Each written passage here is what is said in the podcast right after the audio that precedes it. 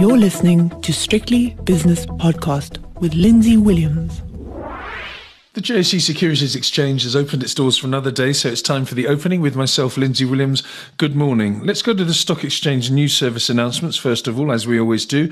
And the cupboard's a bit bare there, but uh, Omnia's coming out with a trading statement, and market participants don't particularly like it because the share price in early dealings and relatively thin volumes down 5 percent. Let's go then to the spot prices uh, because that's a little bit more interesting. Um, starting with the currencies, uh, dollar rand, yeah, sub fifteen fifty, which is good. It's fifteen forty seven at the moment. British pound against the rand is nineteen thirty one.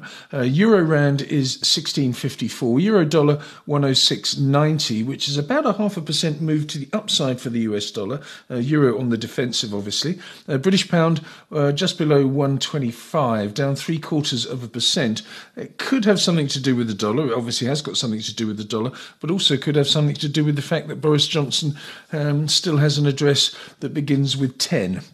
Right, last night in the United States, the Dow Jones flat at uh, 32,916, the S&P 500 up 0.3% and the Nasdaq up 0.4%, so a very very quiet session indeed. In the Far East this morning, a mixed picture with the Nikkei Dow just up very slightly and the same situation prevails in Shanghai. The Hang Seng is down 0.3%. The All Share in Sydney, though, has got a bit of stick. It's down 1.5%. On to commodities now. The gold price is 1846, which is barely changed. The platinum price is up $18 an ounce to 1008, $1,008 an ounce. And palladium has changed its big figure from 19 to 20. It's now $2,005 an ounce, which is up 10 on the day. As for crude oil, it's just coming off a little bit. I mean, it's been bubbling away for a few days now. It's um, exactly $120 per barrel for Brent crude oil, which is up 0.4%. And the West Texas crude oil price in the States is $119.03 per barrel, up nearly half a percent. And if we have a look at natural gas, well, it doesn't stop. It's now 9.36, uh, which is a multi, multi year high. And it's uh, more than doubled uh, since February, March of this year, which is very concerning for the Europeans. Okay, let's have a look at the US 10 year Treasury yield now, and that has vaulted its way higher. Really quite a big move overnight. It's pulling back a little bit now, but it's 3.03%. Not long ago, it was in the 260s. The South African 10 year bond yield has risen sharply as well 9.96%, which is six basis points higher. Uh, Bitcoin going in the opposite direction. It was merrily trading above 31,000 last night. Currently 29,534, which is a 5.6% move to the downside. S&P 500 futures looking forward to this afternoon's opening on Wall Street was down around about 0.8%, now down around about half a percent to 4,101. Let's have a look at the early movers on the JSE.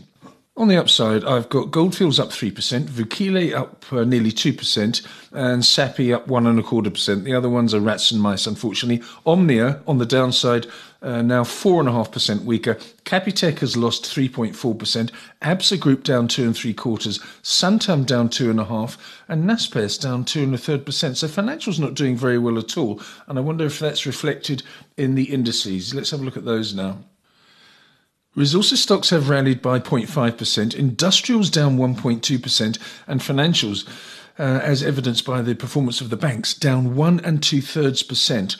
The top 40 index is a 0.8% loser at 64,025. Not so badly off, rather, is the all share. The overall index is 70,675, which is down two thirds of a percent. I'll be back later on with uh, It's My Money, brought to you by Brenthurst Wealth. And also, of course, I'll have the double header Dream Team edition of the 5 o'clock shadow with David Shapiro and Nick Kunze. So please join me for all of those.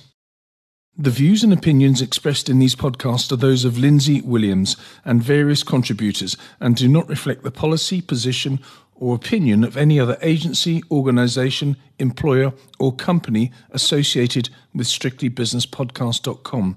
Assumptions made on the analyses are not reflective of the position of any other entity other than the speaker or the author. And since we are critically thinking human beings, these views are always subject to change, revision, and rethinking at any time. Please do not hold us to them in perpetuity.